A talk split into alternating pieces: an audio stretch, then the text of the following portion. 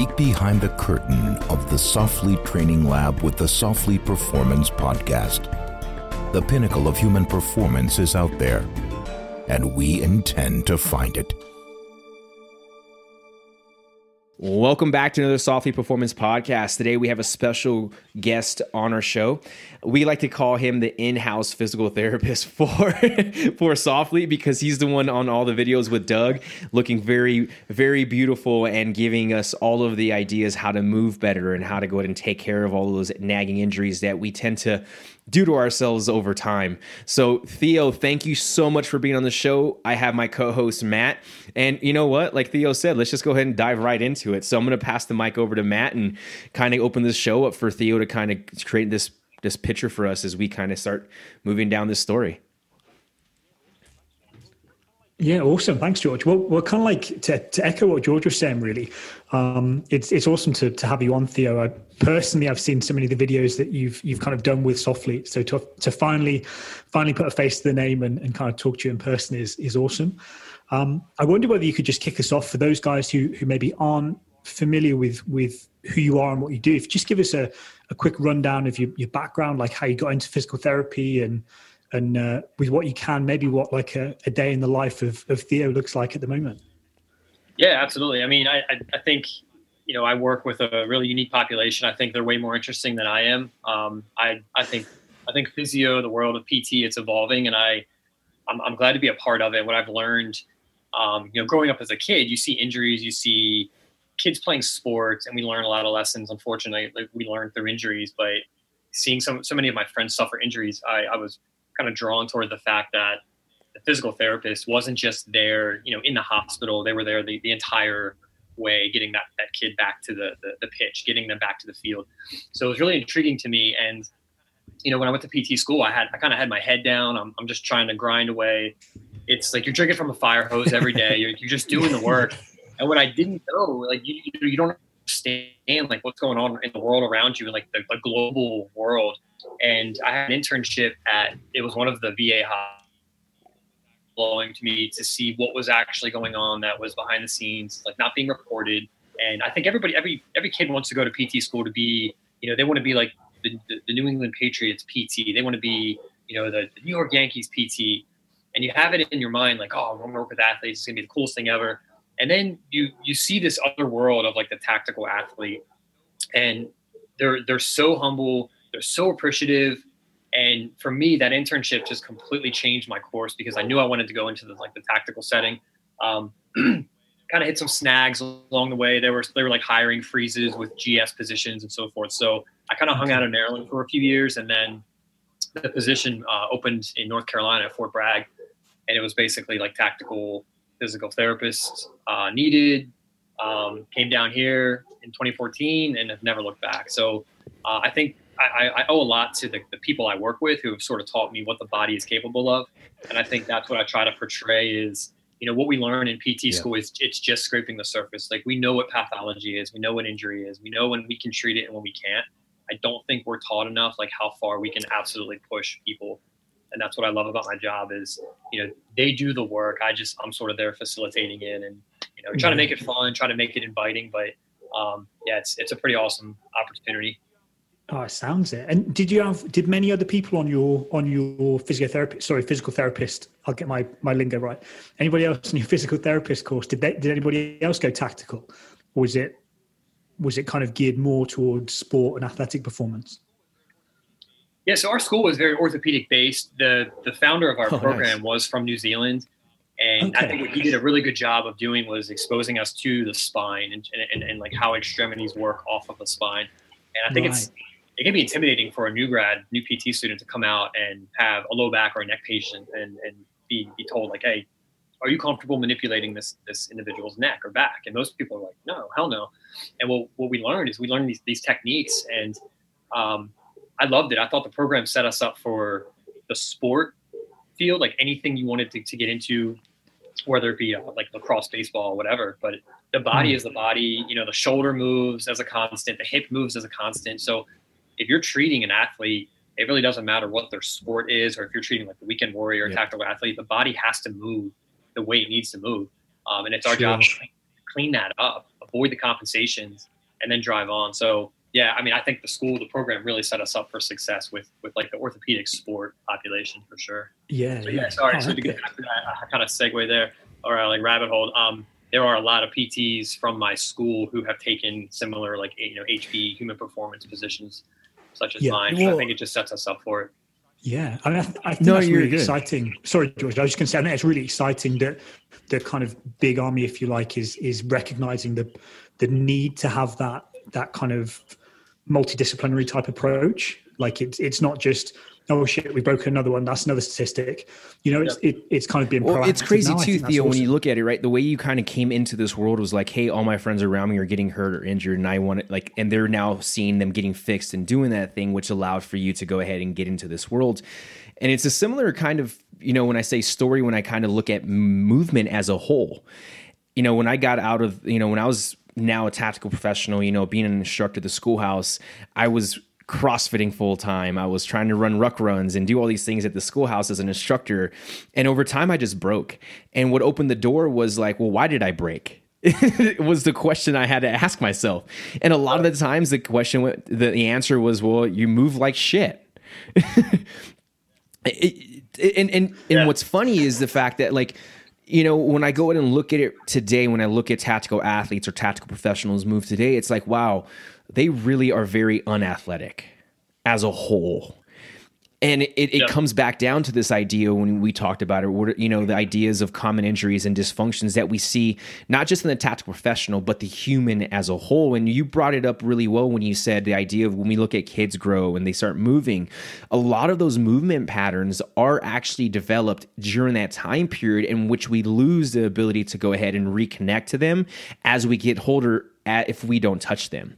And can you kind of cover down a little bit of how you view movement dysfunction of the tactical professional from a very young age to where they're at when they come see you? Is that a process at all you do? Yeah, well, it's tricky once they're once they're reaching us because I mean we're not, we're not dealing with teenagers. We're um, you know the, the body has sort of adapted to whatever that individual was exposed to. So I can tell you a lot of like a lot of the individuals who who enjoyed wrestling and they did a lot of like hand to hand. You know, we okay. we tend to see more neck issues because what they were doing to their neck to try to build up quote unquote stability. You know, they were they were eating up the joint. Um, so we unfortunately see some issues there. But if it's like an if it's like an overhead athlete, if they played a sport where you know they were just repetitively pitching and you know trashing their shoulder day in and day out, like we we sort of see it uh, um, we see that very clearly in the in the gym and in training as well. So I think it really just it's based off of what that individual was exposed to and then it's our job to buff that out because if they're constantly just chewing up one side of the joint one side of of like your your agonist and antagonist muscle group it's our job to be like hey look man like you're really good at this and you got a damn big engine you can you can like run through walls every day but you don't need to like you can yeah. you can do it when you absolutely need to but we need to save that because I want to keep you around for the long haul. And that's going back to what you guys are saying with, yeah, the athletes don't necessarily come in athletic. Uh, we have a lot of guys who are absolute studs, guys and girls, like very, very fit. They are extremely talented and gifted. Play deep one, name your sport. But then we have other individuals who they're they're not they're not really here for their physical prowess. So it's our job to not introduce them to cleans and snatches and be like, hey man, we're gonna we're gonna show you this thing and you're gonna do it. It's super fast, it's super heavy, and uh, go. You know, so it's uh it's tricky because you do have this this broad spectrum of athleticism, but I think the the buy-in is the most critical piece. Like getting people to just understand we're, we're there to help is is crucial because then they start to listen and then they start to understand what we're trying to do. Because uh, mm. if I just gave everybody like yeah. ten sheets of exercises, nobody's going to do it. You know, it's like their bandwidth is already eaten up with with what they have to do. So we have to make sure that they understand what we're trying to do. Um, yeah. So kind of going back to what you were saying, it is tricky with athletes and, and kids who don't play a sport, and then they get into you know, like they're going from zero to 100 miles an hour, you know, enlisted or just active duty because basic and all these other courses, which are they're they're more of a mental yeah. fortitude. It's trying to break you down to see if you can endure it. And if you don't have a little bit of mileage on you, it, it, it doesn't go. Dude, well. that's so good that you bring that up to the idea mm-hmm. of if you don't have a little bit of mi- mileage on you, you're kind of you're kind of set up for failure going into the tactical professional community because a lot of guys will go ahead and I've seen this in the past. A lot of individuals will go ahead and put a fuck ton of mileage on them and actually come in broken compared to like what yep. is that sweet spot of mileage to allow for you to go ahead and have the success and the longevity as a tactical professional, I think it's really cool to have conversations with guys like yourself, Theo, to where it's like, hey, look, the, the, this this this athleticism of movement doesn't just start when they get to us. We have to be go ahead and promoting this prior to getting to us so that we can then go ahead and set them up for success. Because again, now it slows down that that process of going from zero to 60 over time. Yeah, and it's like the difference between a callus and a blister. Like you have to have like that slow, slow, like slow burn, like ramp up and that's that's sort of a common trait we like we talked about in the clinic and it's it's why like running it just it blows my mind when you know we talk about some of these basic basic concepts with running and it lights up like social media like they're always the most popular post when i when i put stuff up and it's i'm like man like who like who is not telling you this like this stuff is it's it's it's it's basic i know it sounds boring but i'm telling you it's like if you just do these little basic things you're going to clean up like 90% of the issue but uh it, it is it's that person that never ran or never never ruck, and then all of a sudden they're running and rucking exclusively week in and week out. Like, yeah, that's not going to go well. Mm-hmm. Yeah, we we've talked about that a bit before. Is I mean, hate it or love it. This idea of like the acute chronic workload ratio, and using tools like that as a way to kind of almost to touch back on what you were talking about before is kind of to get buy-in or to quantify something that can be quite difficult sure. to get your head around. Um, like is, that is that something you can like you guys have or, or use at all? Yeah, so you're talking about like Tim yeah. Tim Gabbett. Yeah, that's it. Yeah. Yeah. So it, what's funny is we we actually um we kind of had a roundtable with him a few years ago, and when we lined up the demand, like the day in and day out demand of our people, like what our athletes are required to to do, because there's no off season. Yeah. It's, it's every day. There's yeah. Something, there's something new. And I have um you know I have buddies who work in MLS and they work in different different sports where they're just tracking GPS. It's it's I don't, I don't want to say it's easy. I don't want to dismiss it. It's not easy, but when you have that one metric, you can yeah, it's certainly simpler. You can compile like a lot of data and and realize very quickly like okay that guy's he, he needs to get pulled like when he, he's getting into the red. Um, when you line up all the different things that our people are required to do, Tim didn't have an answer. Like he was like, I don't know what to wow. say. Like you guys are dealing with a lot yeah. of stuff no yeah, shit. Like, yeah, thanks. Uh, okay. But, uh, have a good flight, I guess. See you later. You know, like, and I mean, he was super humble and he was he was helpful, but we didn't have an answer. It was just we have to like try to find a way to just. Um, I mean, again, I think this comes like this is where the buy-in comes in because like wearables aren't where we would hope they'd be. Like we're not getting enough of the data that we would hope we would be getting. Um, we kind of go off of how the individual feels and how they look and what they're what they're the rest of their day or week is looking like. But it's it's tough, man, because you know I don't want to say that we are trying to track everything because at the end of the day, our people are they're people, they're humans. Like they want to go home and maybe go go go play golf, go go have a couple beers, go coach their kids whatever sport. So if we're trying to turn them into this robot be like, no, you need to do this, like this, this, and this, it's like, man, what are we doing? Like that's not good. So um, it's tough. I don't think that there's a right answer. I think um, Matt, I'm sorry, what was the question? what was like the was yeah, it was, it was just kind of the the consideration for that. Really, I mean, where where I was going, I guess, long term is like yeah. we know that particularly for basic training or, or, recruit training packages across like the community, we know like the breakage rate and like risk of, of suffering injury is through the roof. And obviously that comes with like associated costs kind of financially and with time and and the whole emotional human side of things. Like where I was kind of going was like what what do you think we can do better as a community in terms of like helping to mitigate that that spike in risk profile when people are either exposed to basic training or to selection courses things like that where we know there's going to be a big spike yeah i think we have to get kids just people in general we have to get them moving sooner and stay moving and mm. it's i mean you look at look at the epidemic like what are we dealing with in our culture yeah. right now? It's like we're not healthy. That's why we're seeing we're having all these issues. And I think if we can expose the body to movement, that's what the body's designed to do. It's it's designed to move, but um, not just one linear pattern. Like don't just rock. Like go and just play tag. Go go play a sport. Go run around. Like do do something that's fun, but um, multi-direction movement. You know, get the body moving.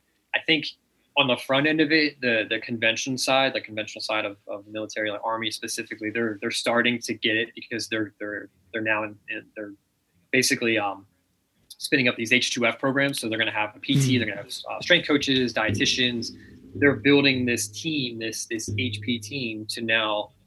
You don't need a referral. You don't need to have to have surgery and then go talk to a PT. You can go in, and that PT, usually they can actually build a, a program like a preventative or you know, like a reduction type program for yeah. their athletes. And I think that's where it needs to be, and that's where it's moving. It's just a real slow roll. Um, yeah. And I just I don't think we're ever going to be able to get fully ahead of it. I think there's just there's just too much demand when it comes to like the um, like like top performer or, or you know, like top tier athlete. It's it's it's a lot. It's a lot mm-hmm. to try to to track, but we do have to get on the front end of it. It's not something you wait and then realize like, oh, yeah. oh yeah, you're right. In the knees low. You know, you're sleeping like shit. Um, yeah. And then we start to put the pieces back together. It's it's just a, a, little bit of attention along the way, just kind of plugging those holes. Um, mm. It does it does a lot. It it's interesting that way. you. Yeah, you're sorry I, about I that. So, oh, sorry. It's interesting that. You, yeah, no worries. It's interesting that you do you do point out this idea of looking at coming from the front end of this to help the tactical professional reduce injury because it's something that we haven't done in such a very long time. And yeah, the army's doing it and and and we're seeing this come in but what i'm actually looking at from a from a performance standpoint right what are the gaps that we're missing when we bring in those pts and those coaches into this field is the lack of experience themselves and the mileage of themselves to go ahead and understand exactly yeah. what that individual is actually going through right what does it feel like to have a ruck on your back moving for 18 miles right when we look at a specific selection in that manner or what does it feel like to run with a ruck on your back for six hours because you have to do this thing?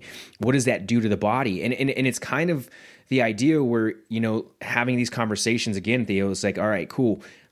Should these tactic these professionals coming into this H2F program and all these other things actually get out and experience what these guys are experiencing so that it allows them to have more context to allow for them to write these reduction programs prehab programs? Because again I, that's something that i'm really big on right now is like hey we need to gain experience from a professional standpoint to help these professionals. Just like you, you know.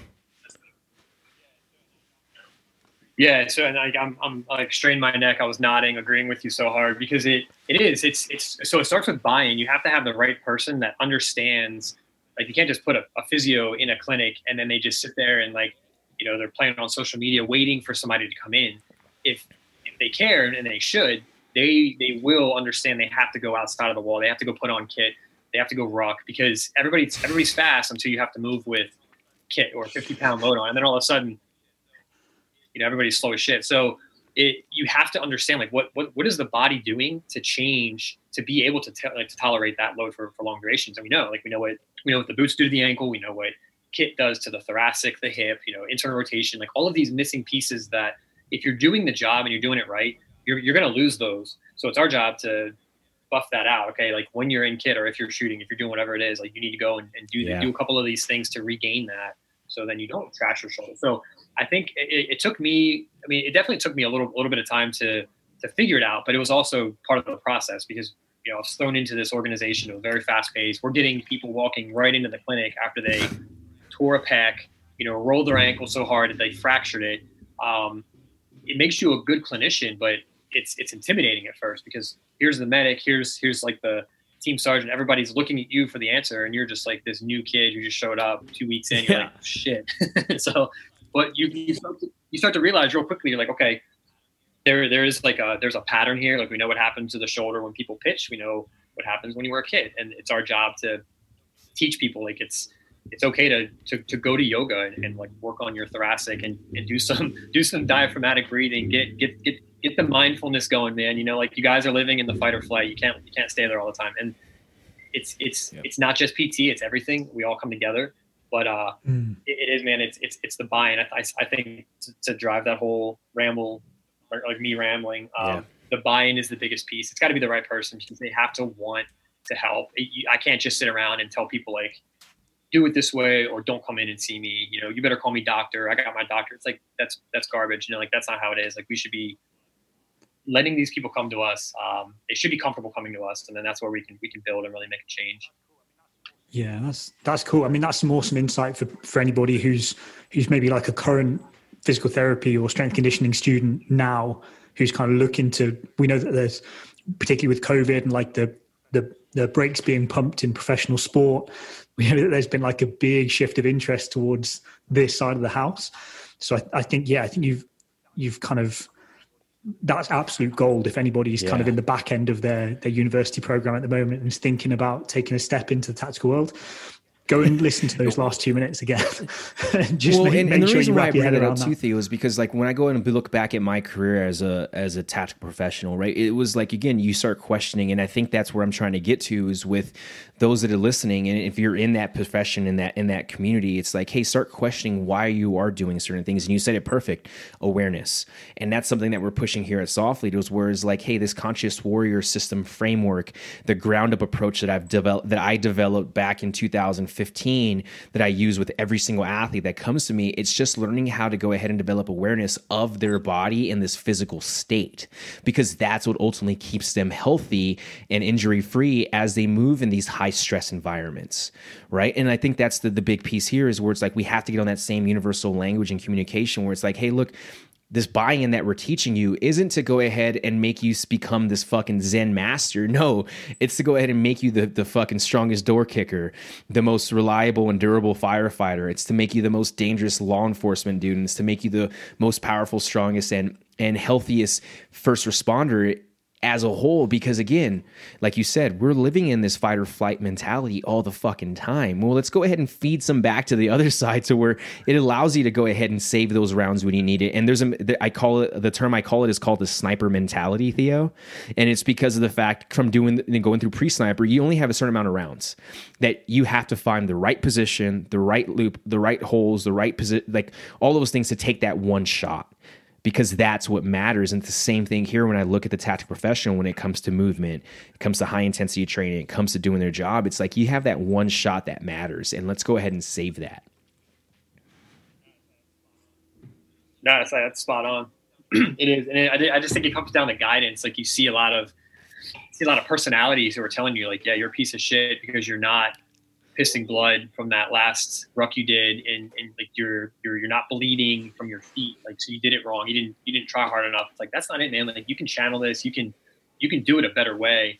Um, preserve yourself. Like most selection programs that I've, I've found when the facility I was when we first moved here in 2014 they were like I was I was you know very abruptly introduced to the world of like online programming. And some of these programs I'm like you you just did like that one. Like the program wanted you to do 400 straight uh, like step ups in a row, you know, and like that, that that's why your knee blew out, man. Like that's ridiculous. Like, you don't really need weird. to do that, you know. But um, you see these programs that are designed. It's, it's like volume. Everybody, everybody can. I mean, I mean, every, anybody can make anybody tired. Just put it that way. Like that's there's a there's a really good quote. I forgot the strength coach, but he's like any idiot can make another idiot tired. It's like it's yeah, true. Yeah. Is that Charlie Francis? Maybe something like that. Yeah, it's like we can, we can write programs and make somebody tired, but are you actually making them better or are you just burning them down and creating an injury? And I think that's what a lot of the guidance comes back to is even when we're, we're, we're taking somebody from the clinic and then bridging them back into the, the, the weight room or training with a, with a coach. Um, sometimes they're, they don't feel like they're doing a lot, but they, they get stronger. They wake up the next day and mm-hmm. like, Hey, my back doesn't hurt. It's like, well, yeah, it shouldn't, you know? So, yeah. Um, but it is, it's tough because I don't think that there's, there's enough good content out there. And then some of the stuff that, that is. It's good marketing and it, it's, it, it pops up. It's flashy, but once you dig through it, it's it's just another high volume uh, like burner where you just see people break down and, yeah. and then they yeah. end up drop out. I think that edu- that education piece is like absolutely key. Um, and and again, I, I kind of the hope I suppose is that all the people that you're you're kind of coming into contact with either directly or indirectly through through being a patient you would hope that with the nature of the military as, as they kind of rise through the ranks and potentially have more influence that that's how we're going to kind of like start changing the direction of this this massive ship. Yeah and, and there is. So there's like there's always going to be the cultural influence and and like what we try to do is not push somebody to um, like hurt like injure them you know we're not we're not trying to knock somebody out when we know yeah. that there's some pathology so it, like hey man you tore your acl that sucks but um, you can't go anymore. But if it's like you rolled your ankle hard, um, can you go or can't you? You know, we're going to tape it. We're going to we're to brace it. We're going to do everything we can. We're going to rule out some of the, the, the bigger issues. But that cultural piece, I think, is still critical because you know we still Correct. we still have to, to push people and, and kind of push them push them past that physical capacity because that is that is part of it. That's the, the large part of it. But identifying when we just ruin somebody's career or when we could have maybe had that person take a knee, help them get better, and then okay, do it again and let's see let's see how, how it goes. So um, yeah, there's a lot of gray area, but culturally, like it's it's good. I think that the the awareness is there. Some of the individuals I was working with uh, early on in my career, they got it. Like they initially didn't use PT, but now they're they're they're so appreciative that they, that they are being treated Yeah. like a million They should athlete, be. which they are. I mean, they like these are these are Yeah. Right. I mean, exactly. And like that's it. Like you're talking about um, a job that I think if most athletes, you take away the paycheck and you, you just lost most of your athletes. Like they're going to pull away. But you look at like a tactical athlete and it's that selfless service. They're there for the person around them. They don't want to be the one to let somebody down. So they're going to, they're going to push real hard. Um, which again, like that's why I love my job because it makes it really easy when the person's motivated. and good. It's eh, you know another big Yeah. thing too. eh, When we go ahead and look at it as a whole, it, and I think this is something I learned. I got to do some really cool internships with. Uh, you heard of Quinn Henoch? He runs Clinical Athlete. Theo. So. Um, so I learned, I, I learned, I, I went through Juggernaut Training Systems internship back in like 2015, and Chad Wesley Smith brought in um, Quinn Henoch, who and another guy named Ryan Brown, and Ryan Brown is they started a company called Dark Side Strength. They weren't just pushing like strength conditioning; they were talking about how to move properly and how to go ahead and do understand, you know, spine to core extremity movement and all those good things. And luckily, when he when I was going through that you know 12 to 14 week internship with him, we really got, got to understand what movement variability was, right? And that was a big time term that I took into consideration when it came to the tactical professional the tactical athlete was because of the fact that movement variability can go from this very micro perspective to a macro perspective. And movement variability is just the way the repetition repetition breaks down over time or stays efficient over time from doing a specific thing and we can go ahead and take an air squat. Have athlete a do 100 air squats and athlete b do 100 air squats. One of those athletes movement variability is going to break down over time due to the lack of movement economy pattern and quality compared to the other one so we got to take that in consideration. And that was one big thing that I kind of really developed around the ground up approach when we looked at movement was like, how do I improve the individual's movement variability when they're under a ruck, when they're having to go ahead and and and pull a dude off the X, right, in this unawkward position that's in a very different plane of motion than what is actually just thrown onto super training or whatever we talk about from that that you know that three planes of motion.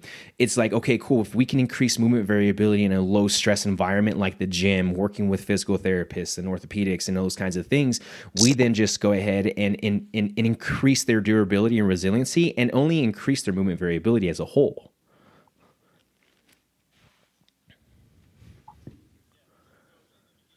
Yeah. So like in, in when you talk about like a massive like put, putting it all the pieces together as like a ruck or yeah having to pull somebody with one hand as you're crossing over like Yeah. karaoke style side sprinting you know like all these moves when you when you build that up and when you put it all together what it looks like and then when you you break it down piece by piece like that turns into Yep. hip internal rotation ankle dorsiflexion thoracic rotation so those are those pieces where like it's really tricky for us um, it's not tricky, but it, it is part of the job is being sorry, like didn't mean to go back on myself, but it's important that we can teach our, our population the importance of it because it's if I'm just saying, oh, stretch your calf because it looks cool and yeah, yeah it's just it's, it kind of feels good.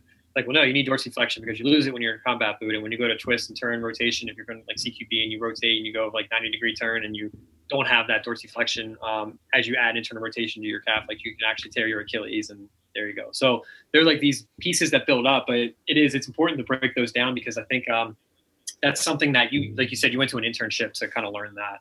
If uh, we had a student, we're going to teach them things where, like I think I think the strength coaches are really good because they they do things different. Like I've, I've learned a ton from strength coaches, Correct. but they've also learned a ton from us. And when we can kind of break down those movement patterns and, and point out like see how see how his elbow flared, you know he's he's missing flexion or he's missing something in the shoulder. That's why he's doing that um, they're really good at cueing, but sometimes us breaking down like the the, the like the minutia of the movement and then building it back up to a, a ruck, uh, like a high demand movement, like you said, it's it is important, but it's also why we do what we do. It's why strength coaches are who they are. It's because this stuff isn't you no. can't just learn it from watching a video. You kind of have to be there. Mm-hmm. You got to physically do it, right? So because um, it happens quick. Like everybody that is an athlete, um, they're really good at compensating, and and you don't always catch that on their their you know Instagram feed. Like they might post the best video, and it, it happens so fast. Like you're not going to catch it. You slow it down. You have them in person, and you kind of have them do multiple like reps, and then it's it's crystal clear what's going on. So yeah, you do have to be careful of um, just trying to figure it out on your own. I think it is important to reach out and not stay yeah. like what your comfort. Well, and, and it goes back down to the idea when we go ahead and see like dysfunction and injuries, right? It's like, well, okay, why is the hip having pain after we do a ruck? Did we check his ankle dors- dorsiflexion? Did we see what his glutes are doing when he stands on a single leg? What is what does all of those things look like? Because again, we've talked about this via Instagram too with each other, and we've shared some of the similar things. Is this idea of the ground is the joint by joint approach and understanding how one joint affects the other joint, and that joint then affects the other joint, and we're we're we're a system of systems, and that's I guess the reason why when I look at movement variability because it does give me insight to that as a strength coach or a performance coach, however you want to look at it, being like, well, why is this knees caving in? Why his why is his ankle lifting off? It's like, well, from a very micro perspective, like you said, oh, hip internal rotation. He has very uh, his his ankle range of motion is very very limited due to him always being in boots. We put him barefooted. He has no range of motion. So it's like, okay, cool. Now we got to fix these things to only increase his resiliency and lower injury rate. So when he does put those boots back on, kicks a door in or throws a f- flashbang, and he makes that 90 degree turn, or he has to take a knee with a full combat load, he has that range of motion to go ahead and sit there and support that. And I think think that's where, you know, like you said, again, we'll bring it full circle going back to this we keep flowing is this idea of like strength coaches and physical therapists working within the tactical strength community really has to take that into consideration looking at like you said we're not they're not sport athletes. They're not doing your normal thing. And yes can have we seen cal dietz talk about hey look a turn looks very similar to a, a lineman or a or a sprinter. Yeah sure it does. But at the end of the day though they're not taking consideration the amount of external load that's actually on them compared to a football player or a baseball player. And that external load actually just adds more to it. So again bring it full circle. Yes as a as a performance coach and as a physical therapist to those guys wanting to work in that world you have to live that lifestyle somewhat to have experience and have exposure to go ahead and create that bridge and that buy-in. Yeah and i think the further like it's it's um the more i talk to like the younger soldiers and airmen you know marine everybody basically they they always seem to gravitate, and I, I was guilty of this too. Like you gravitate toward like the muscle fitness, the the flex magazine, like the bodybuilder style, and because it's everywhere. Like you, you go to any store and there's there's like every month there's a new magazine and there's like the new quote unquote new way to train, and, it's it's not. It's it's just that marketing kind of um, scheme. The further we can move from that and understand like that's not how an athlete trains. Like you just you don't do body part one body part one day. Um, destroy it, you know, go to failure, bro. Like all, all of these, these things that we do. And then we just, we eat up our body's capacity to like raise your arm the rest of the week. Like you just missed, you just missed like your window to adapt and super compensate is long gone. So, um, I think if anybody can understand, like if your workout looks like that, then you're doing it wrong. like if we can get people to understand like full body programs, um, efficiency, 45, 60 minutes, turns really well. Um, hinging, single limb loading, single arm loading. You know, slow things down. Like, don't feel like you need to go fast. Like, you'd be surprised how much pain changes, how much range of motion changes, how much the movement changes, how much weight you have to take off the bar when you just learn to control the bar. You know, so uh, yeah, it's uh, it is frustrating because some of the injuries. I'm like, man, like you didn't think to talk to a strength coach before you did that program like that. I could tell. I could have told you right now, like half that volume still would have burned you. Like, yeah. You know, yeah. like broke you off. But um, it is. It's just like the resources of the like the, the boring the boring basics. Really, you know, like that stuff doesn't always sell. It's not real flashy, but it's not always um, yeah. available. Yeah, well, that was something I was going to ask actually. Theo, what what's like? I, I appreciate probably in your role you don't have a quote unquote normal day, but what are like maybe some of the common injuries or dysfunctions that you see in in your your patients coming through? So it's pretty standard. I mean, you would you would expect a lot of low back. You know, you see your shoulder, um, your knee. Knee is a big one. We'll see like you see your ankle sprains, and you'll see some of the like outlier injuries. Like you know, elbows yeah. are always tricky, just because I think the way the elbow functions, it's if you if you leave the elbow to do the work by itself, the elbow is going to fail. And I think the the more we see like what what kit does and just constantly um, maneuvering and, and manipulating rifles and pistols and so forth. I mean, just typing, sitting there typing all day, like you're, mm. you, know, you, can smoke your elbow. So we'll kind of get those outliers too, but the majority of it, yeah, you, you, you, get, you have a lot of shoulder, you have a lot of um, lower back and knee. But for me, it's, you go back to those basic checkpoints and upper backs, just it's, it's, it's a huge issue. Most of us don't realize how stiff and restricted we are. And if you clear that up and get that opened, you know, 20% approximately feeds into shoulder range of motion. So if I can clear up the thoracic, I'm going to improve the, the shoulder. And then if I improve the shoulder, I'm going to improve the neck right away and improve the upper yeah. back and improve the low back. So you, you see this cascade from starting more central, like more in the trunk region. Um, so yeah, it's, it, it's, it's not like a boring cookie cutter approach. Like we, we, we have to still screen athletes because we do have athletes who are hypermobile and they'll come in with shoulder pain and it's because they, they have way too much motion. And then you have all the other and they're they're extremely restricted. So it's going to change how we treat it. It's going to change how they train. Um, but it's like your typical. I think any athlete, you're going to see a lot of knee, back, and shoulder. Yeah, and that, and that's mostly overuse, is it, or mostly kind of like repetitive type? Yeah, there's a lot of yeah. You'll see like definitely overuse. I think some of the, the like the injuries we'll see in just the repetition of doing the like the job or the task. Sure. Yeah, yeah and then it's you know, most of the time we can clean it up and give them enough of a like a take home. Like every time you do this thing, I want you to do this thing before and after. You know, and yeah. then they can get ahead of it. And I mean, there's always going to be a need for for PTs and physios. I think it's our job to give as much much information as we possibly can, so that way, if somebody is out in an environment where they don't have us, they can chip away at those pieces yeah. that they know work. Um, mm. and yeah, it goes to our whole idea of like be your own scientist. Which, so question for you: This is something that I, you know, I've been able to work around. You know, some really good PTs, and this was a conversation and something that I always kind of argue with a PT, and something I'm not trying to argue with you, but I want to hear your perspective. And when I say argue, I guess you can say disagreement because I look at things a little bit different. You know, I had a conversation with a friend, and she she was really big on the the hip is the reason for a lot of dysfunction. But I also then kind of went from there. I was like, well, what if it's not the hip? What if it's the foot?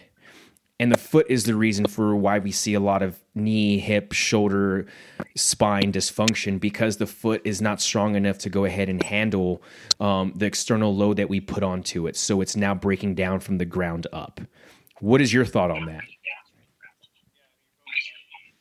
Yeah, I mean, you're both right. It's, I think, with the activity, if you're talking about something more um, specific to like a single limb change. You could you could you could walk barefoot all day, strengthen your feet all you want. It's not going to hold up rough. Like you have to support with some sort of like you know insert to keep the foot stable, and then you can kind of do some other drills. But yeah, I, I think with I mean because the hip and the foot communicate. Ex, I mean extensively, and they, they have to in order to protect the knees. So in terms of running and impact, the foot is going to dictate what happens up into the hip, no doubt. So yeah, I think a lot of the issues we'll see at the hip, we'll go to the calcaneus and see if, if they can even evert the calcaneus. And if they can't, then there's a huge issue because we know that they're not going to be able to get into some of that hip rotation, which most boots force you into yeah. in, like, inversion and they keep you there.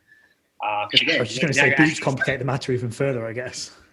Yeah, it's, it's the compression effect. You're just adding weight, so that just that crushing of that joint, like your subtalar joint. I mean, this is I'm kind of nerding out. I'm sorry if any, like nobody understands what I'm talking about. It's basically you have a you have multiple joints in the foot that feed off of each other, and some areas need to move more than the other. And if if they don't, if they lock up, it, it, it sends this signal up the chain. So, yeah, I do think. Um, I mean, I, I, I, I, I think you're both right. There's no right answer. It's, it's not exclusively the hip. It's not exclusively the ankle.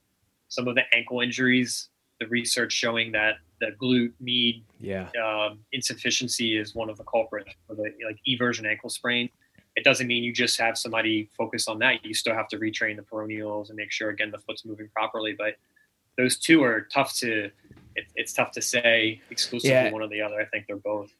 You have to. Correct. If you're a good physio, Yeah. you're doing and, that. And You're I guess that's at kind of the idea behind it because, you know, I was having, when I was like deep into my career, you know, doing the thing and not into my strength conditioning like profession, I was having a lot of low back pain, a lot of glute problems, a lot of, a lot of knee problems while I was in.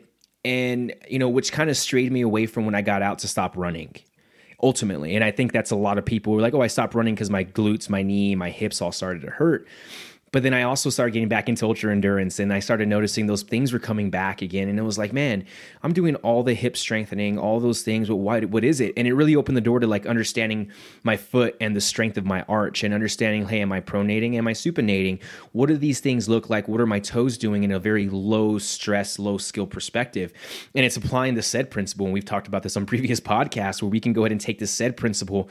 And not only does it apply to strength conditioning, but it also applies to how we move. And when I started kind of playing around with the feet, I started noticing, oh, well, my hip pain went away, my knee pain went away, my glutes actually started to fire properly, which is the reason why I went down the rabbit hole of the foot. And now, if you see my feet today, they look like monkey feet, no longer look like they're inside boots. But at the same time, though, it, I've noticed that I can handle more volume when it comes to loading single leg work. And that's why it was like one of those conversations where, again, you're right. It, it, I think both of them come into play, but I at the same time we're missing the we're missing the interconnection of the two. Yeah, and when you when you talk about um, like your hand, if you if you duct tape your Yep, fingers yeah. stuffed in a mitten all day, we'd, we'd have a lot of hand issues, right? We'd have people getting basically like carpal tunnel into the hands and like quote unquote plantar fascia of the hand. It's it's because that's what we're doing to our feet. that's what some of these restrictive pieces of footwear like they have to. They're designed to protect you. It's you know uh, like ergonomics um, and and car seats don't go hand in hand. It's designed to continue like it's it's just trying to keep you in one place if you god forbid were in a bad accident. So you know you can modify it but it's understanding what boots do and and it's just going back to the understanding if you're in that position for prolonged periods you have to get out of that position. So you know when i when i give uh, patients like here can you get your fingers in between your toes? Let's start there. And when they can't i'm like that's a big issue. Like you need to you need to start doing this every day until you can and then we'll kind of move on to some of these these other drills or if your big toe takes this like hard right turn, um, like or like the state of Florida, like if, if your big toe is deviating away from the rest of your toes, like that's an issue. Like you could do all, of, all you could you could you could lacrosse ball the hell out of your foot all day, and it's not going to change that. We need to we need to fix the structural the joint uh, like issue, and then we can start to load it. But Yeah. um, it takes time, and that's that that's that's the problem. And I don't think you need to go off the deep end and start running in like five fingers and you know be the guy at the bar wearing jeans and five fingers. Like you don't need to be that guy, but you do need to understand like the foot. It should be able to move. It should be able to load. Um, I think training barefoot is great. I, I think I, I personally will draw the line when it comes to some of like the high impact type movements like jumping, cutting, running. I think you can uh, you can get there. It takes a long time. So Yeah. the, the foot man, like yeah, it's the more I treat, the more I uh, the more I gravitate to um, like really going back to the foot because in, in, in our program at PT school, I think they did, they really did a good job of teaching us and understanding like the three phase, like the three main positions of the foot, and you know it's okay to pronate, it's okay to supinate, you have to, but Yeah, when it's you know what happens when you're doing more, Yeah. more or less. of- It's really cool you brought up the glove mitten thing because that's something that I've also been taught as well, and it, and it all comes down to, to dexterity, right? And it's uh, it's obviously what it Yeah. is. It's like the the less time we spend barefooted, the less time we work on our foot, the less dexterity we have from the brain to the foot, which ultimately is again awareness. If I can feel in my feet Yeah. how to create an arch, which then automatically creates tension or creates activation in the glutes, which then the activation in the glutes then creates stability in the hip and the trunk. Just from that, I have just fixed a problem. And when I say fix, now it's like, okay, cool. How do you maintain that hip position? How do you now maintain trunk position? How do you maintain knee position as you squat with this big toe, little toe heel ground into the ground, creating this torque? That all comes from a feeling awareness and a, and a dexterity perspective. And it's something that, you know, again, awesome. Thank you for answering that question, Theo. Like I said, it's just one of those things where I really want to kind of like close that gap and especially talking with you because again, everything you are putting on Instagram, you are talking about, these are a lot of the things that come into play. So the next big thing, dude, honestly, where, where we want to kind of move into is um, the idea of taking a broad and multidisciplinary approach. So, how do you integrate work with other specialists like nutritionists, strength coach, psychologists, and those kinds of individuals to honestly get the athlete to move forward and re- and fix them from a, a, a regression of injury or whatever it is to get them progressing? Yeah, so we're all in the same office, and you know our docs, our surgeons, they're they're not too good to talk to us. Like they will, they will, I've had some of the best conversations with surgeons who, it's it's really eye opening. You know, like they, the, I think the good surgeons, the the good docs want, they want us to exhaust all options before they'll even, you know, take take a glance, and I think that says a lot with some some professions. It's um okay, let me just stick a needle in it, let me just give you these pills and just go go away like do your thing. When you have multidisciplinary approaches where you have again people people stepping out of their, their echo chamber like they can actually talk to a coach or talk to a dietitian talk to a like a sports psych. We start to pick up on signs. Like i i've learned so much from uh, even just like the behavioral health portion and like the, the, the med docs and picking up on kind of like these red flags where like, maybe it's not a musculoskeletal issue maybe we need to get other people involved um, like asking questions about sleep, vitamin D, you know, all these all these like little outliers, which you know you have to know a little bit just to kind of kind of be a little bit dangerous. But I'll, I'll, never be a dietitian. I'll never be a strength coach. I'll I'll stay in my lane and, and just try to focus on what I know. But if I can pick up on these red flags and know when to refer out or know when to get somebody involved, which is what we do all the time. Like we'll we'll um we'll set up basically like reevaluations for patients and and we'll get the strength coach involved to to do like you know force plate testing and you know we'll have the dietitian run some tests and we'll just check these metrics to, to see where okay where where are we now from where you were a month ago are we on the right path are we doing the right thing um, and it is just it's it's just being comfortable with asking questions and not knowing all the answers but mm. An opportunity to, to have those people yeah. in your office is, is critical because nutrition is i mean i don't have to tell you guys like nutrition holds it all together. And we had we had a uh, unfortunately in like 2014 i almost lost my job. Like i got there and then two months later they they made these like sweeping cuts to our program and we lost our dietitian for a few months. And that i, I didn't realize how critical that was until she was gone. Um, people were just floundering. They had no idea like post ops training programs like everything that was feeding off of like caloric intake uh, they, they had nowhere to go. They, they didn't know what to do. So like that's critical, but it's uh, it, it's just having access to that is is is again it's the right people. Like I can approach them whenever I want. They can approach me. We're all working different lanes, but we're all nice, moving dude. in the same direction. So capping it off of that, then you pretty much answered the question. It was like, what would you want? What specialist roles would you want to go ahead and work with more? And it sounds like you would you would want to work with more nutritionists, dietitianists than the surgeon or the psychologist. I'm guessing just because of the fact of that cal that caloric intake and how do we go ahead and manage that so they can continue doing their job. How has like you know kind of can you can you dig a little bit more into that? What that looks like with you know looking at it from a let's go ahead and say a micronutrient deficiency and what that does to movement from your example uh, from your own like experience.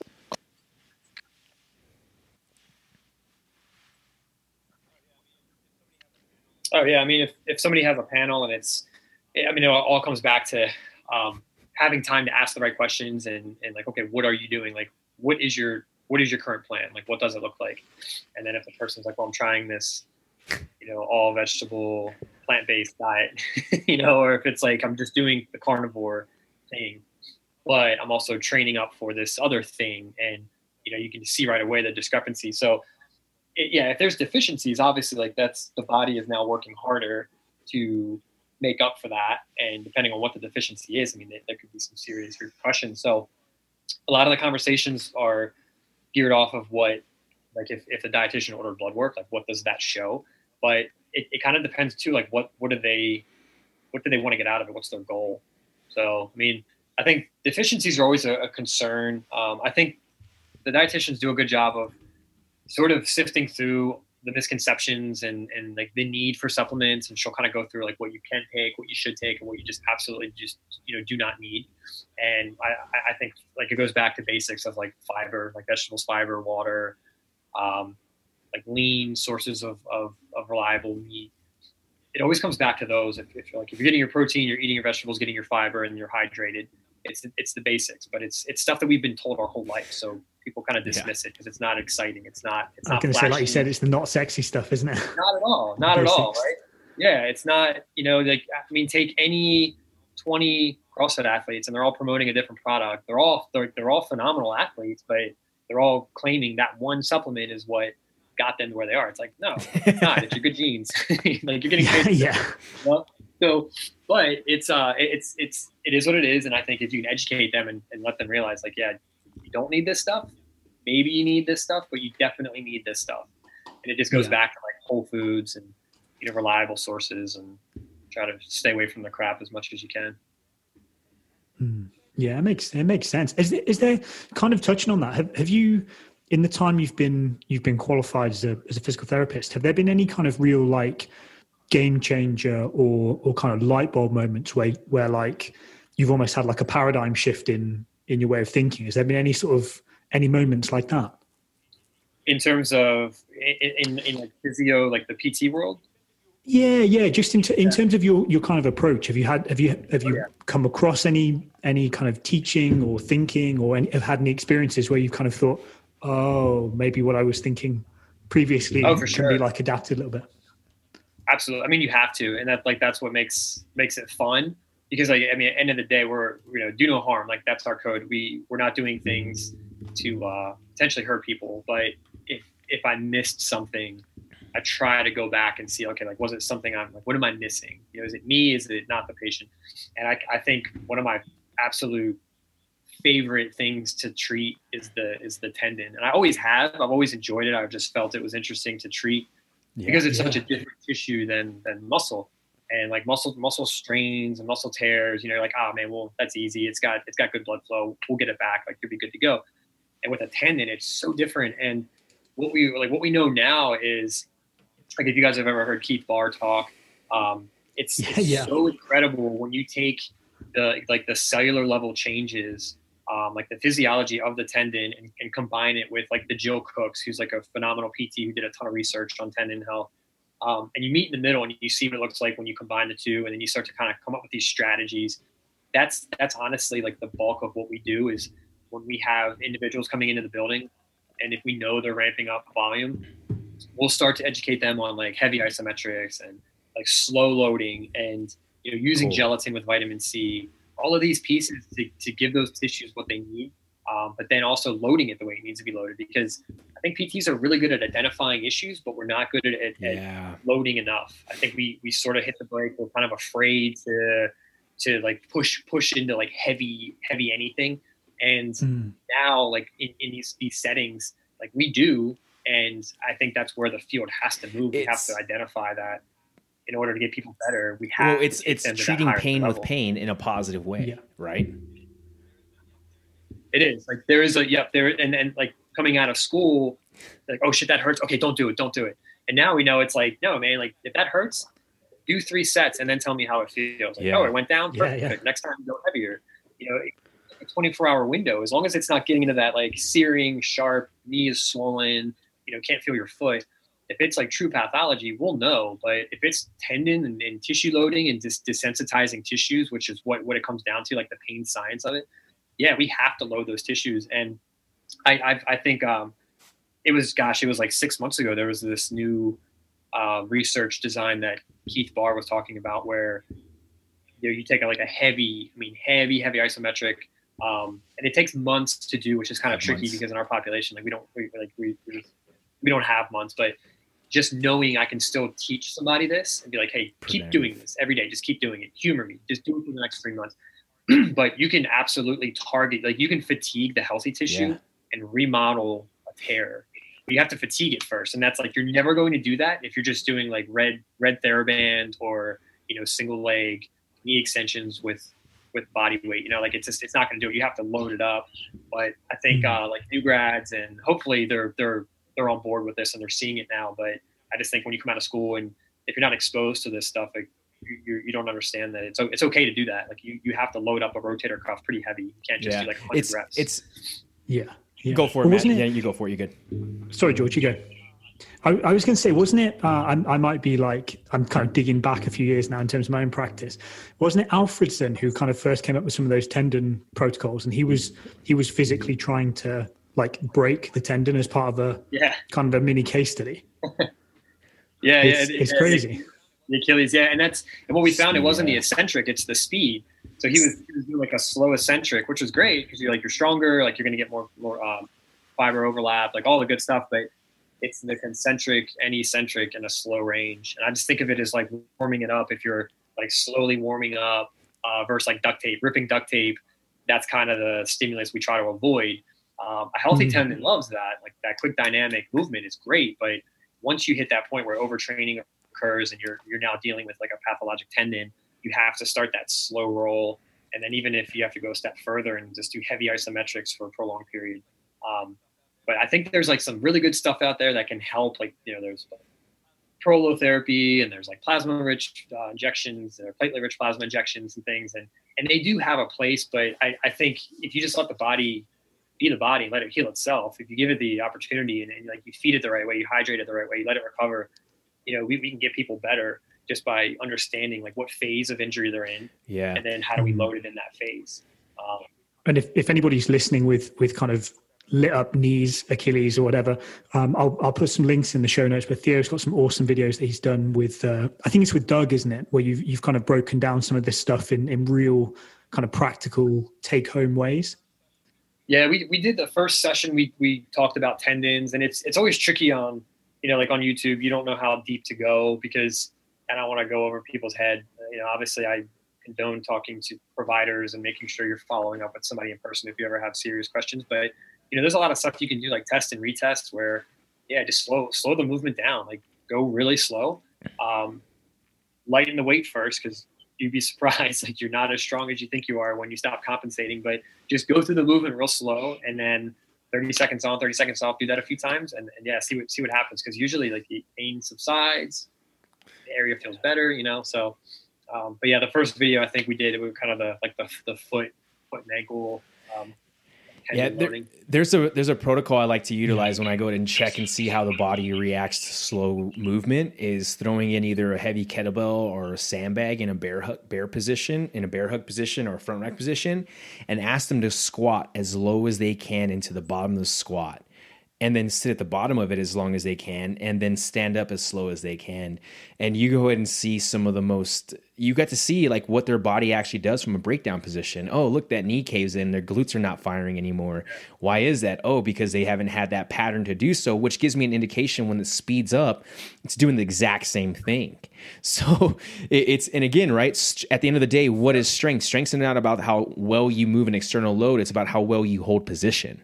So and that idea behind that I think is great. And it's something, you know, I, I, learned with Quinn when I went through my internship and what he does with clinical athlete when he rehabs athletes he actually utilizes load uh, percentage and pain percentages to go ahead and get them out of the that pain that they're in and we can use for example let's say you're having really bad knee pain behind the you know behind the kneecap or whatever's going on but you know at a specific um, degree when you're going ahead and lower into a single leg position the pain is at a 10. Well, then let's go ahead and raise above that, you know, raise above that to maybe 60 to 70% and hold that isometric there. And then over time you progress and you yeah. get into it to where now you get back to that range that was a 10, now it became a 7. Yeah, I was going to say like yeah, you add an isometric because then you get a 10% swing, yep. a 10 degree swing each direction. So, yeah, you're going to improve that area, you're going to strengthen that zone you know, make it a little bit more resilient, like tapping into it, but not correct, not turning the burner up so high to where it just it, it freaks out. And you know, it's um, there's, there's like a there's a huge movement with like pain science and like chronic pain, and it all comes back to movement. Like they they've identified that you know, educating an athlete about their pain um, changes their pain. Like they immediately can start to identify, like, oh, okay, so this is normal. I can I can move through this. I, I don't have to be afraid of this but you can't just leave it at that and be like, okay, our session's done. See you later. Like we're not we're not psychiatrists, right? So we need to now uh, approach it in a different way where we, we start to have them move, and that's where I love bands. I think hooking a band up around the hip, doing a slow, you know, eccentric loaded deadlift, um, just like you said, doing a front squat, like all these movements where you can just take some of that compression off the spine, but yeah, yeah just getting them moving again and going to that point where where give them give them give them a win. Like they they can yep. say, "Oh, I got to that point. That's pretty good. Let me see if I can." Yeah, no, man, that's really cool. Yeah, I think that's a huge piece for both for rehab and for for kind of the performance side of things. Is me and George bang on all about the time about this kind of this idea of looking through a biopsychosocial lens, and yeah. and certainly from from my training, like within kind of rehab and, and strength conditioning, it was always the bio side of things that was pushed so hard, but you kind of forget that actually the the psych and the sociology or the the sociological side of stuff is is just as big, if not a bigger piece of that pie. Oh yeah, for sure. I mean, the brain's to dictate everything. And post uh, like post ACL, that you could have every surgeon at like the top top tier physios assessing, running tests, and the the person's passing all the tests. They're doing everything, flying colors, like cleared to go. They step back on the field, and that apprehension kicks in. Like yeah. that's not the ACL. That, that's the that's brain. that's trauma. yeah. yeah remember this field. This is where this is where it all happened, you know. And mm. you, you have to like you have to yeah. expose that in recovery. Um, I think you have to expose that in rehab pretty early on, but again, safe, like knowing, understanding the, yeah, the like controlled exposure. It's almost. really cool though too, yeah. like because I I just kind of came up I've just kind of put this together, this point system or phase of stress. And I've talked about it on previous podcasts as well, but something that, you know, I'm seeing kind of is similar but you have it in your own context where you know hey the first the first phase of that understanding stress or recognizing stress is recognizing the stress where it's coming from. The second one of that that phase is going to go ahead and how do we change our perception or perspective to that stress? How do we repair that stress? And then how do we prepare the athlete for that stress or follow on stressors and I think that's the same idea that we're doing when we look at mm-hmm. movement, right? It's like, okay, what caused this movement in dysfunction or injury or whatever else?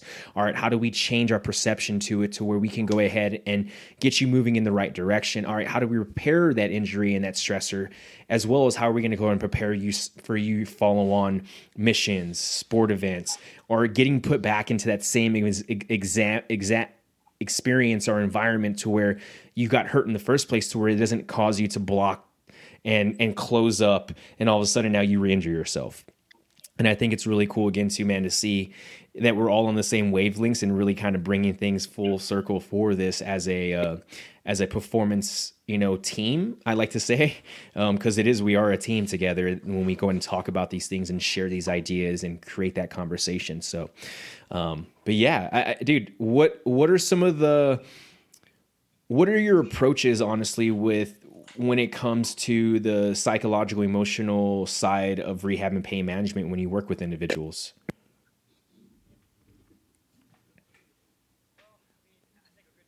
Well i mean i think a good history like if you're just talking to a patient that came in with pain usually i mean body language can tell you a lot right away but if the person is i mean sometimes they'll come straight to us. I think there's there's a good portion of folks that will still kind of go to like the primary care which is fine but you know, the people that come straight to us with like back pain or something, you know, that it, it's first trying to break down, okay, is that back pain coming from like a tumor? Is this not back pain at all? Like, is this a muscle issue, like a tendon ligament issue, or is this actually something more serious? But um, I think just giving them time to talk and not necessarily asking very straightforward questions like, oh, are you stressed? Like, what's going on at home? But letting them feel comfortable to talk. And then you know you might not get that in the first session but if i'm if i'm assessing somebody and nothing on the table is really making sense because nothing's really popping off and, and flaring them up the way they said then we kind of start to have questions like okay well like when is this occurring? Is it is it as you're approaching a certain like time of the day? Is there something happening? Is there like a trigger basically you know? And sometimes you can start to unravel that and then it, of, then it kind of leads into like oh man well you know come to think of it, like, yeah, I'm really stressed. This is going on. That's going on. And then I'll, I like, I, and at that point, I can, I can, I can still intervene. I can still do something. Like, oh yeah, your hip's a little stiff. You know, um, and George told me your ankle's probably stiff, so I'm going to give you an ankle, you know, an, an, ankle stretch, right? So, you know, you, you give them something, but then I might send an email like, hey, are you are you tracking this? Are you aware of this? Um, I mean, I had a patient over COVID who, like, solid guy, super stoic, like really kind of keeps to himself.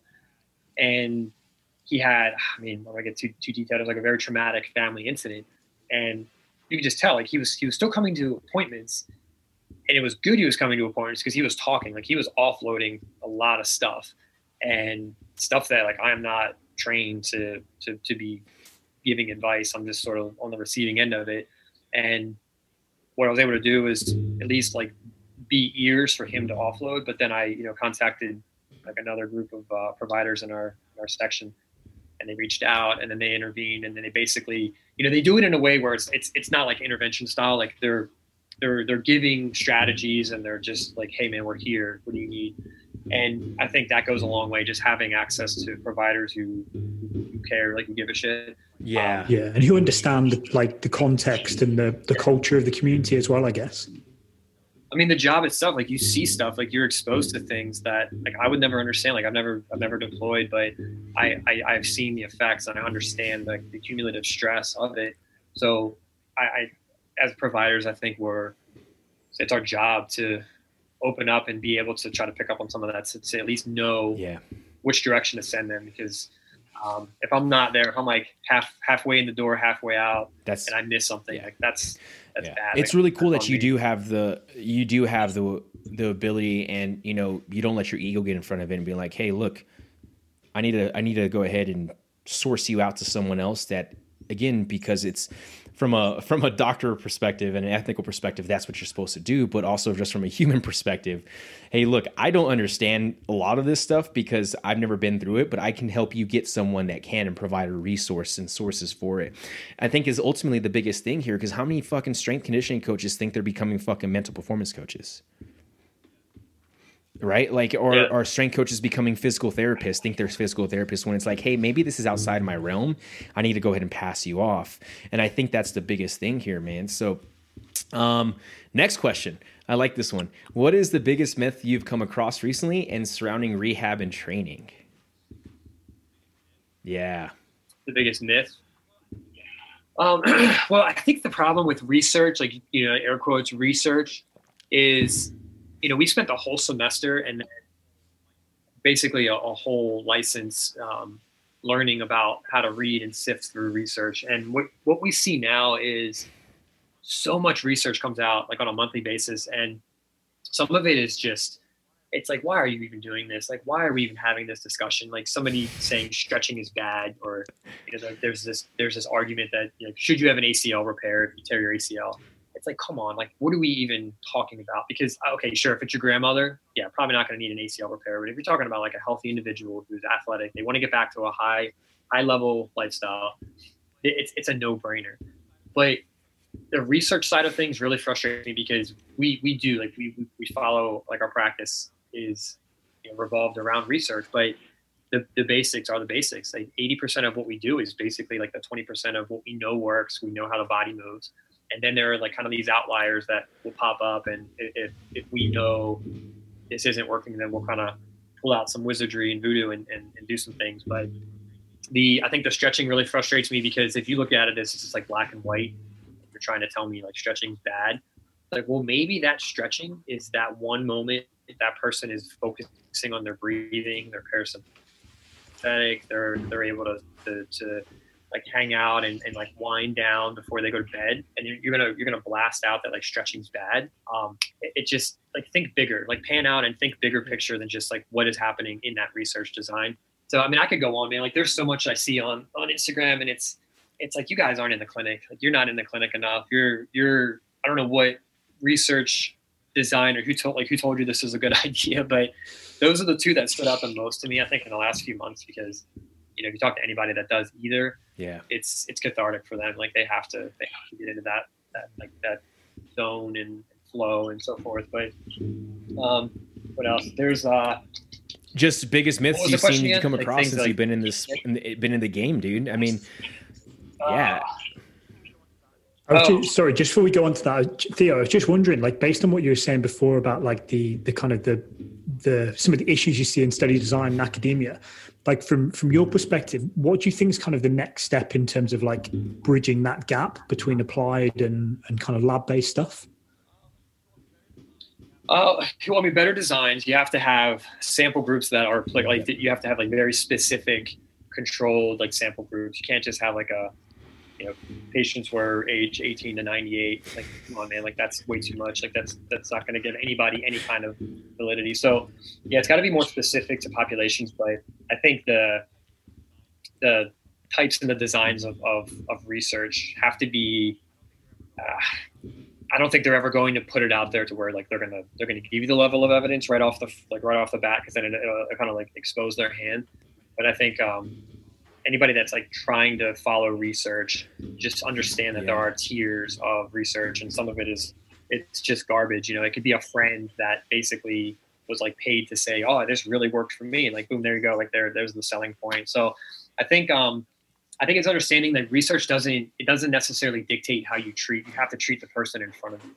And if you're treating based based off of some algorithm or you know we used to have these uh, when I was in PT school, they were called um, like clinical prediction rules, and they had a few for like manipulating the lower back, and they were taught to us just as like a reference point. Like if you see these checkpoints, this individual may they they may um, benefit from a spinal manipulation, and then a few years go by, and they found out like some of it was skewed, and you know like there were people that were living and dying by that that clinical prediction rule, and it's like that's not it. You can't force feed everybody into these algorithms. You have to just treat the person in front of you.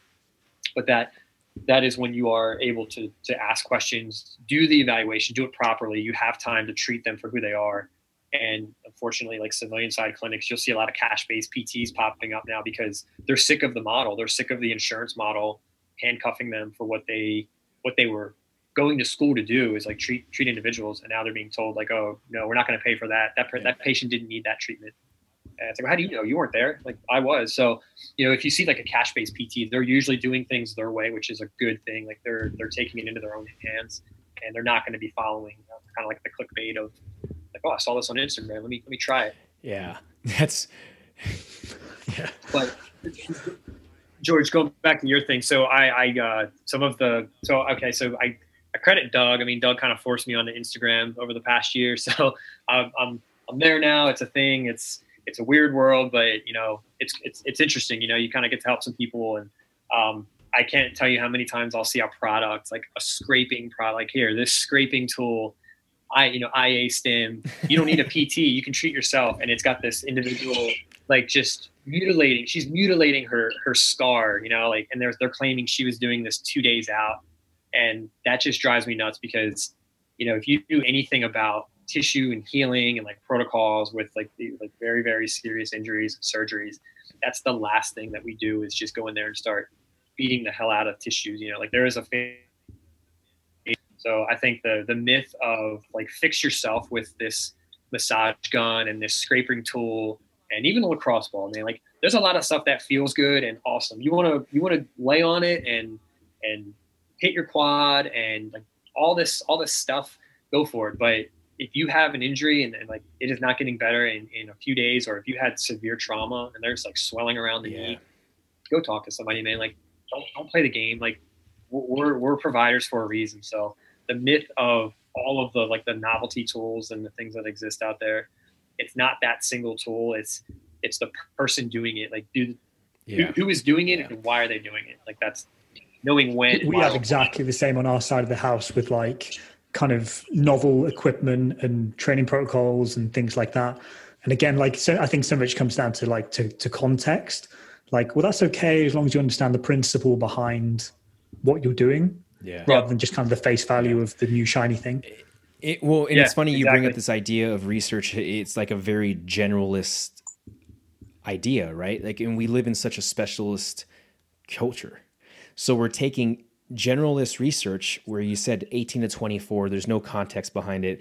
This is what we had and then specialists are taking that generalist research that, that's been being done and applying it to a specialist mindset where it actually is taking away from the whole idea where yeah, you're right i think that we need to start doing more research and more case studies and all those things in a more specialized manner, which then can apply to the generalist culture aspect. And, and and that's me getting on my like on a philosophical standpoint because of the fact that I look at the way we look at doing things as a whole from a specialization perspective. When everything we're basing things off of comes from very a generalized uh, viewpoint when we talk about research and science.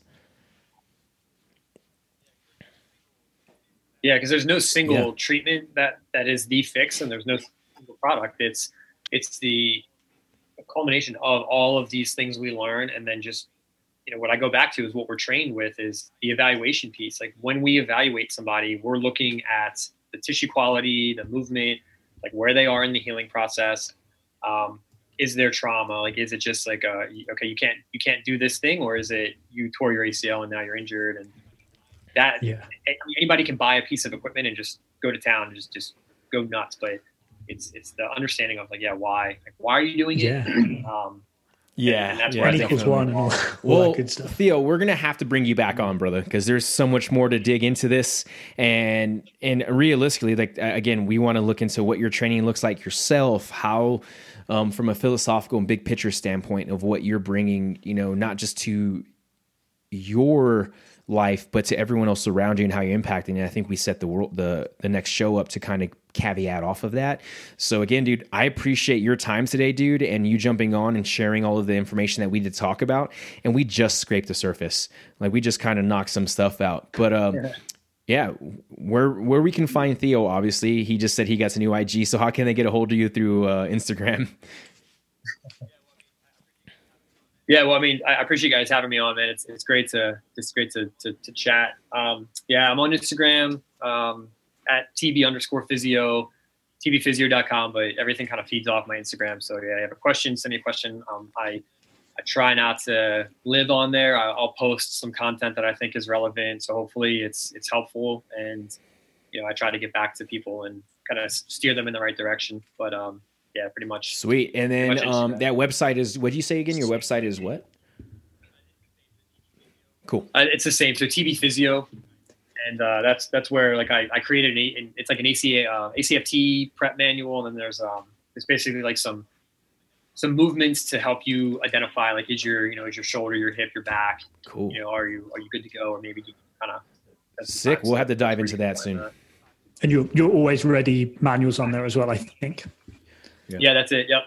Yeah, that's yeah, that's the main. Yeah. I'll, I'll, make sure there's but links I think for sure next show the, I think we need notes. to dive down the ACFT and and and that already's ready performance manual just because of the fact I think it does it brings a lot of value and, and i love the fact that you have a website and instagram to kind of get individuals on there. As well if you guys are looking to see what theo's doing with Soflete go ahead and over head over to the Soflete youtube and see what he's doing with doug and what he's putting out there. Again at the end of the day all the information we're putting out is to go ahead and just help you become that much more better at your job and at life over over over a long period of time. So again, Theo, thank you for your time, brother. Matt, thank you for co-hosting the show, dude, and bringing some valuable questions and information for us to kind of dig through. Till next time, guys, we'll talk to you later.